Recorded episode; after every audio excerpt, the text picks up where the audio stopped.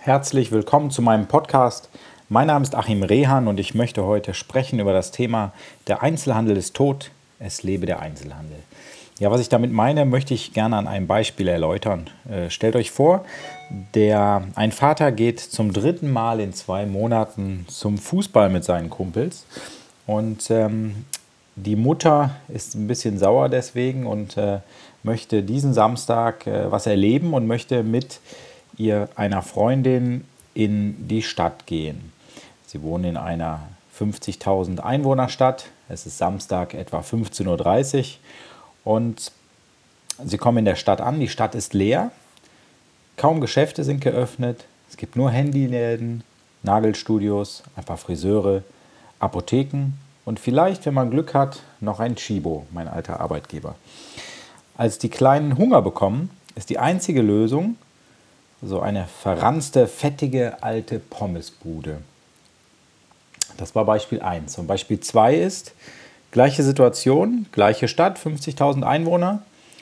Und die Frau fährt mit ihrer Freundin und den Kindern in die Stadt. Ein netter Parkplatzeinweiser zeigt die kostenlosen Parkplätze und identifiziert gleich eine Lücke, wo das Auto reinpasst. Sie stellen gleich fest, dass viel mehr Autos auf dem Parkplatz stehen als im Beispiel 1. Der Parkplatzeinweiser zeigt den Weg zu den Geschäften und gleich das erste Geschäft ist ein Schuster, der seine eigenen Schuhe aus Leder fertigt und diese handgemachten individuellen Produkte verkauft. Dann ist das zweite Geschäft ein Modegeschäft mit ganz individuellen, tollen Produkten, mit Marken oder auch Nicht-Marken, die die Damen noch nie gesehen haben. Das nächste Geschäft ist eine Schneiderin, die ein eigenes Modegeschäft betreibt und ihre eigenen Entwürfe fertigt. Ganz individuelle Kleider macht, wenn man ein Kleid haben möchte, ganz das nach den Wünschen und nach dem Aussehen der Kundin fertigt. Und auch für Papa ist das da, nämlich der Anzugschneider, der einen ganz individuellen Anzug macht. Und das alles nicht viel zu teuer, aber individuell toll, natürlich ein bisschen teurer als von der Stange, aber richtig schön. Zahlreiche Modegeschäfte verkaufen individuelle Produkte, eine Händlerin verkauft Produkte ihrer Freundin, die diese sonst im Davanda-Online-Shop verkaufen. Und als die Kleinen in diesem Beispiel Hunger bekommen, haben sie eine Auswahl aus verschiedenen hochwertigen Schnellrestaurants. Aber auch hier fällt die Auswahl auf die Pommesbude. Diese ist aber in diesem Fall stylisch gestaltet, komplett neu eingerichtet und der nette Verkäufer bietet diverse selbstgemachte Soßen an. Und zur Beruhigung der Mutter gibt es noch einen kleinen köstlichen Salat dazu. Ja, das ist das Beispiel 2. In welche Stadt würdet ihr lieber fahren?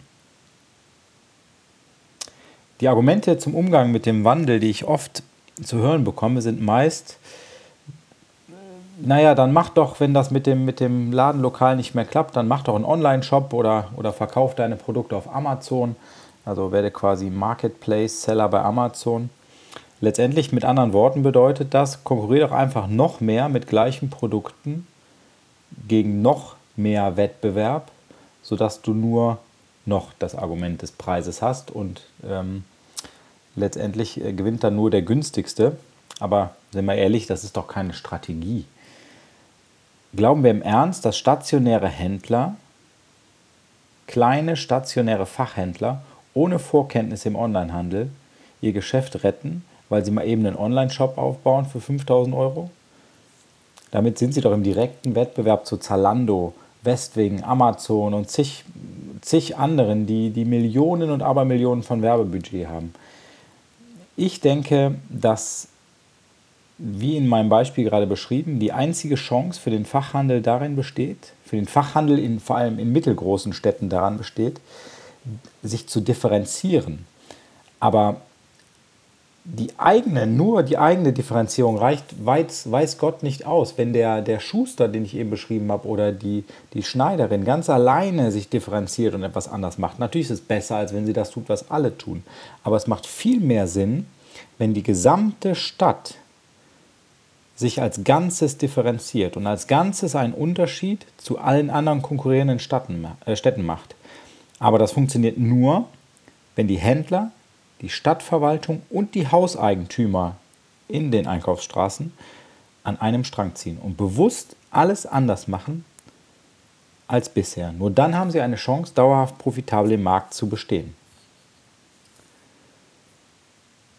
Ansonsten macht es wohl den meisten Sinn, wenn man den Handel einfach sterben lässt.